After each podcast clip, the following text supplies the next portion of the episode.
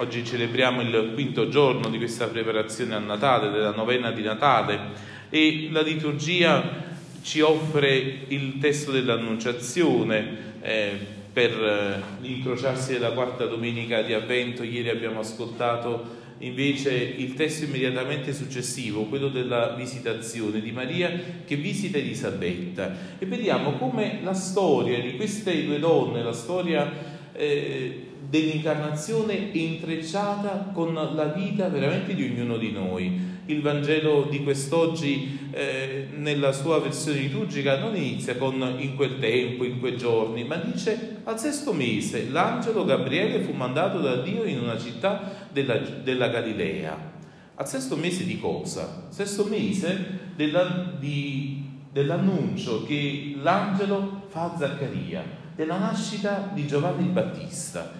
Eh, quanto è bello che quasi l'incarnazione, il, eh, l'atto d'amore no, più grande eh, che celebriamo nel Natale, che Dio fa con l'umanità, di eh, far incarnare il suo figlio nell'uomo, avviene per appunto no, per l'intrecciarsi della storia anche di un uomo ormai anziano, sfiduciato e di una donna sterile quasi ci può essere un sesto mese nella vita di ciascuno di noi, per la vita di qualcun altro.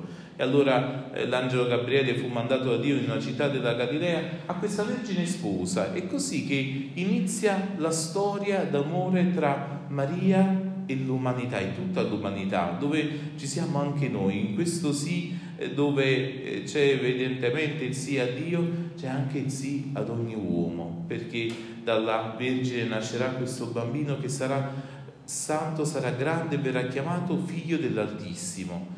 E cosa gli verrà dato? Che bello, l'angelo Gabriele non chiede semplicemente una piccola disponibilità, quasi eh, come se Maria dovesse solo concepire questo bambino e poi in qualche modo no, a Maria non, non serva eh, sapere chi va a partorire. No, l'angelo Gabriele dice il progetto di Dio su questo figlio. No? Il Signore gli darà il trono di Davide suo padre e regnerà per sempre nella casa di Giacobbe e il suo regno non avrà fine. Dice anche qual è il fine di quel bambino. Questo bambino per cosa è fatto, per cosa è portato e l'abbiamo ascoltato nel canto al Vangelo che riprende in qualche modo le antifone maggiori, le antifone O del tempo di avvento per chi prega la liturgia delle ore. E quella di oggi eh, è proprio rivolta a Davide, dice o chiave di Davide, che apri le porte del regno dei cieli, vieni e libera l'uomo prigioniero che giace nelle tenebre. C'è una chiave, c'è un modo di entrare nella realtà che ci serve per ottenere la salvezza, per ottenere la gioia, per ottenere la felicità. E allora c'è bisogno di ottenere questa chiave, come eh, ormai davanti quasi a ogni mezzo tecnologico abbiamo bisogno della password, senza la password non possiamo fare proprio niente, non lo possiamo proprio usare, così sembra che anche la nostra vita, per poterla vivere appieno, abbiamo bisogno di questa chiave Abbiamo bisogno di questa chiave di Davide, altrimenti la nostra vita resta qualcosa che alla fine non vivremo mai fino in fondo, che non sperimenteremo mai quella bellezza che ci è stata donata. Questa chiave di Davide che serve per aprire le porte del regno dei cieli, per il nostro ingresso. No? l'antifona ci dice eh, in qualche modo questa chiave apre e tutti possono entrare, chiude e nessuno può entrare. In qualche modo questa è la porta della salvezza, questa è la porta della grazia.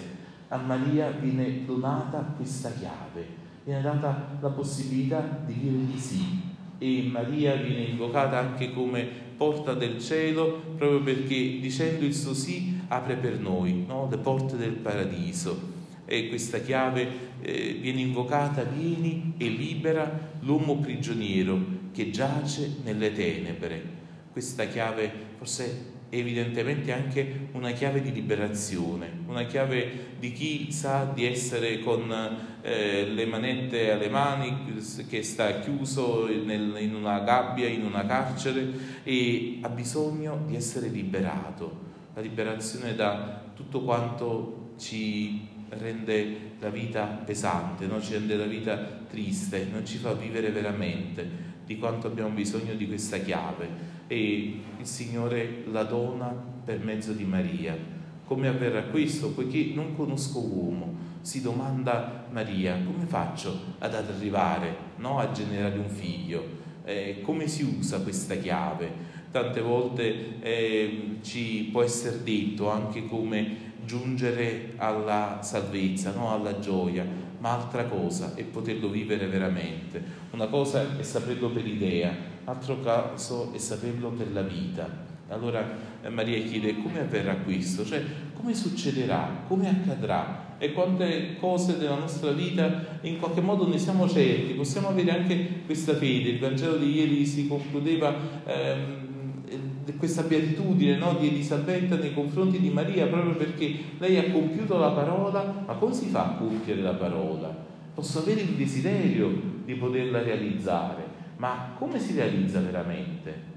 E sappiamo l'angelo ci dice che si realizza la parola, che entro attraverso questa porta, che so come usare alcune chiavi perché eh, le chiavi moderne sono così difficili che non è subito detto che eh, non appena la inserisci nella toppa hai capito qual è il verso per usare questa chiave. No, potresti avere la chiave ma non sapere come usarla. E questo avviene attraverso lo Spirito. Dice, lo Spirito Santo scenderà su di te allora questo tempo di preparazione al Natale è un tempo in cui chiediamo veramente l'invocazione dello Spirito.